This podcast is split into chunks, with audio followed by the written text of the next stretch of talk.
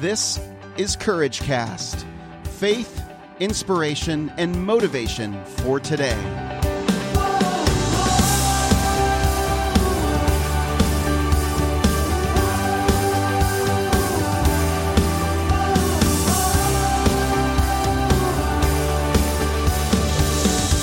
Well, hey everyone, this is Eric, and you're listening to another episode of Courage Cast. Today, I want to talk to you about a book that I'm just about finished with called The 10X Rule by the author Grant Cardone. He's also the, the uh, author of a book called If You're Not First, You're Last. Uh, it's a very challenging book. It's not for everyone.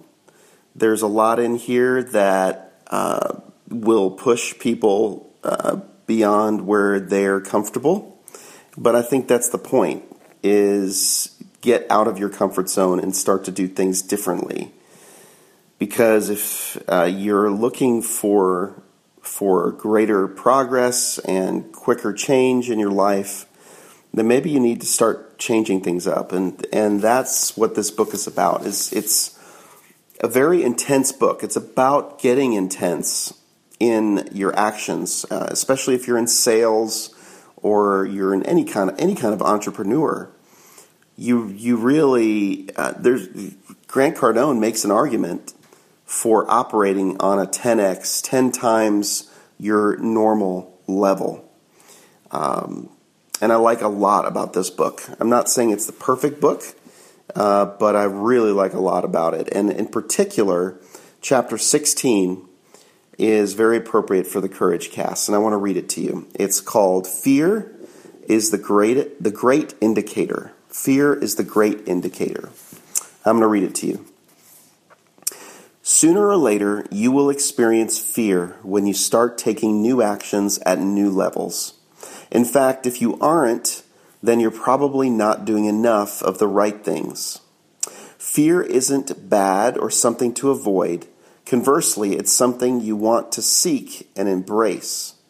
Fear is actually a sign that you are doing what's needed to move in the right direction. An absence of concerns signals that you are only doing what's comfortable for you, and that will only get you more of what you have right now. As strange as it may sound, you want to be scared until you have to push yourself to new levels to experience fear again.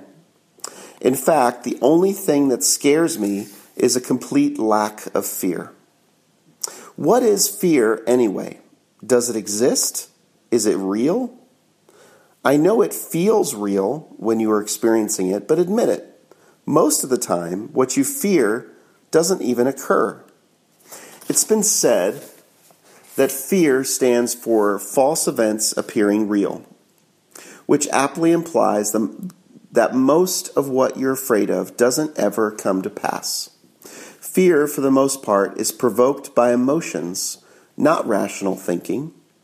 And in my humble estimation, emotions are wildly overrated, and the scapegoat many people use for their failure to act. But regardless of whether you agree with my opinion on emotions, you must reframe your understanding of fear and use it as a reason to move forward rather than as an excuse to stop or retreat. Use this frequently avoided feeling as a green light to signal you to what you should do. Chances are that when you were a child, you found fear in irrational things, the boogeyman under the bed, for example. It was an indicator to check your closet and the dark corners of your room to see what was lurking. But as all children eventually find, the boogeyman doesn't exist anywhere except in your head.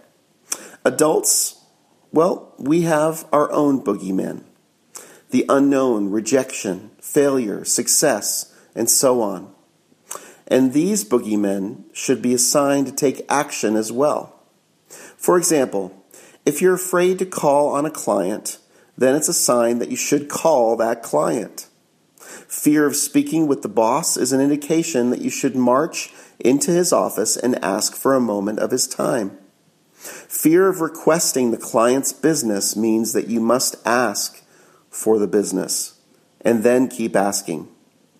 The 10x rule compels you to separate yourself from everyone else in the market. And you do that by, as I emphasized earlier, doing what others refuse to do. Only in this way will you distinguish yourself and dominate your sector. Everyone experiences fear on some level, and because the marketplace is composed of people interacting with both products and one another, the market will face fear in the same way that you and your peers do. But rather than seeing fear as a sign to run, as most other people in the market will do, it must become your indicator to go. I handled this dilemma myself by omitting time from the equation, since time is what drives fear. The more time you devote to the object of your apprehension, the stronger it becomes. So starve the fear of its favorite food by removing time from its menu.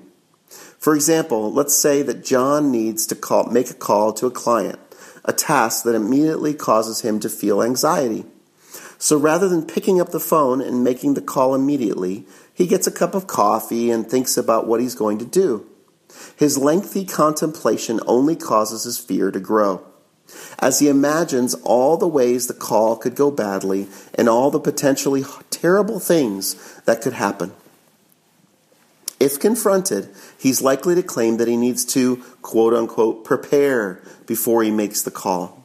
But preparation is merely an excuse for those who haven't trained properly and who use it as a reason to justify their last minute reluctance. John needs to take a deep breath pick up the phone and just make the call.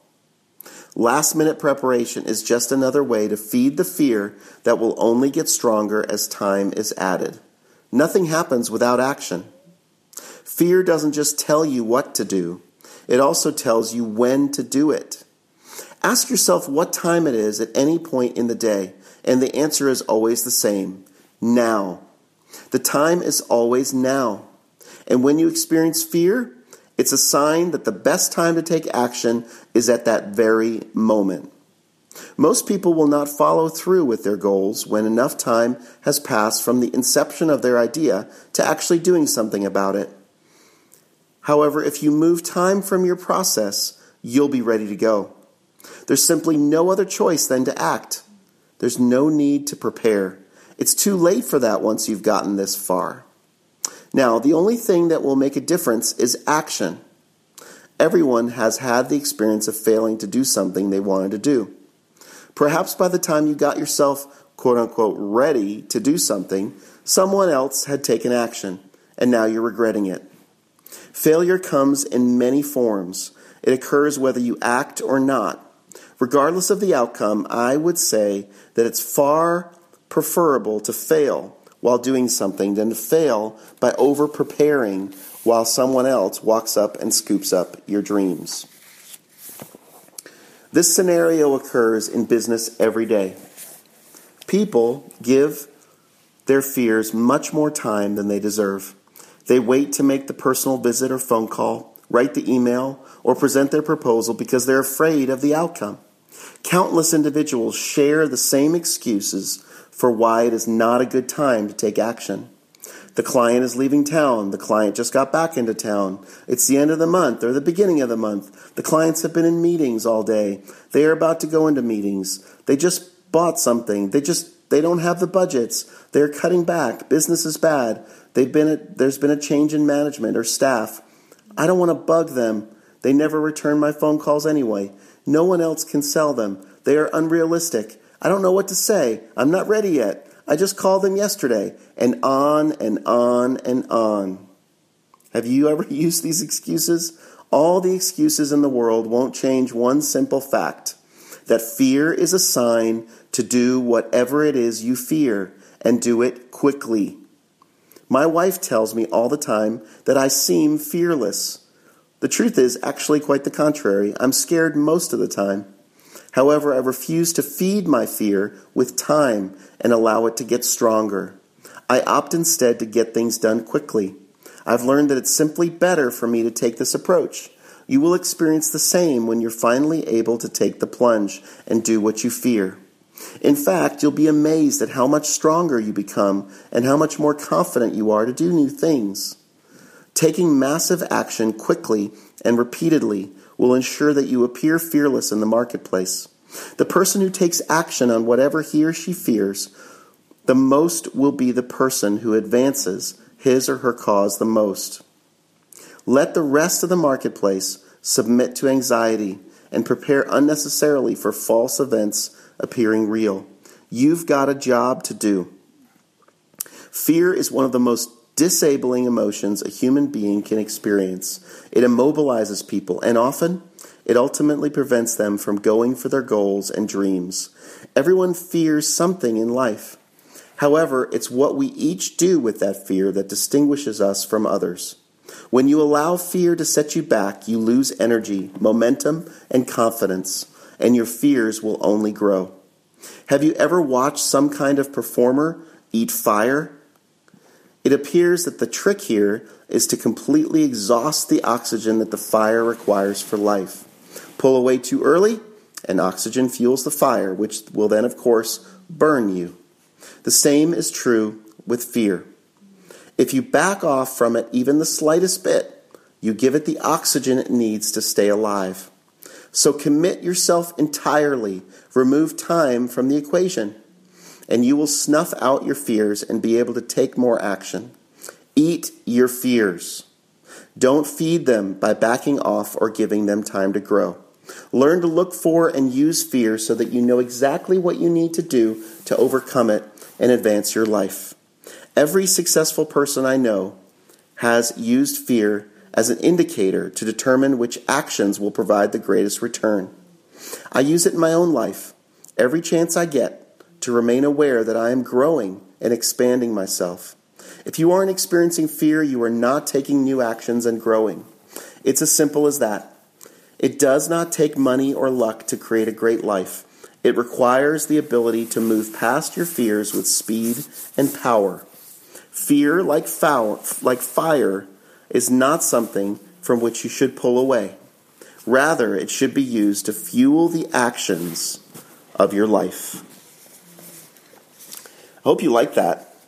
That's pretty powerful. And then he asked three questions that uh, at the end, and I want to ask you the same. What are your three biggest fears? Write them down. Right? What are your three biggest fears? Or speak them out loud right now. What are they? Answer quickly. Whom do you fear contacting who could help you or improve your business? Who do you fear contacting who could help you or improve your business? And what did you learn about fear in this chapter? Well, I like the analogy of eat your fear. Eat your fear. I like uh, the also the thought of starving your fear by not giving it time, and that time is what actually helps to feed fear so, uh, and I also take away that fear is an indicator that I need to go and do something. It's actually an indicator that I need to do that very thing. Okay? That's what I'm taking away. I wonder what you're taking away.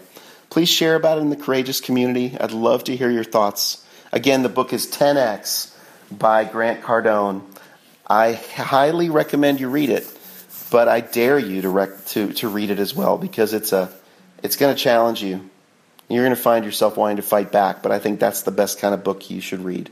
I'm going to read it again. I've been listening to it on audio. I bought the actual book mainly because I wanted to read you a couple of the chapters in the book for the courageous community, but I also want to go through and highlight it because there's some powerful truths here.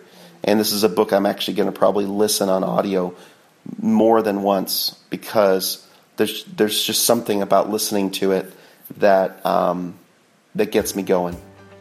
All right, friends, that's it for me. I'm Eric Nordoff. I'll be back again on the next Courage Cast.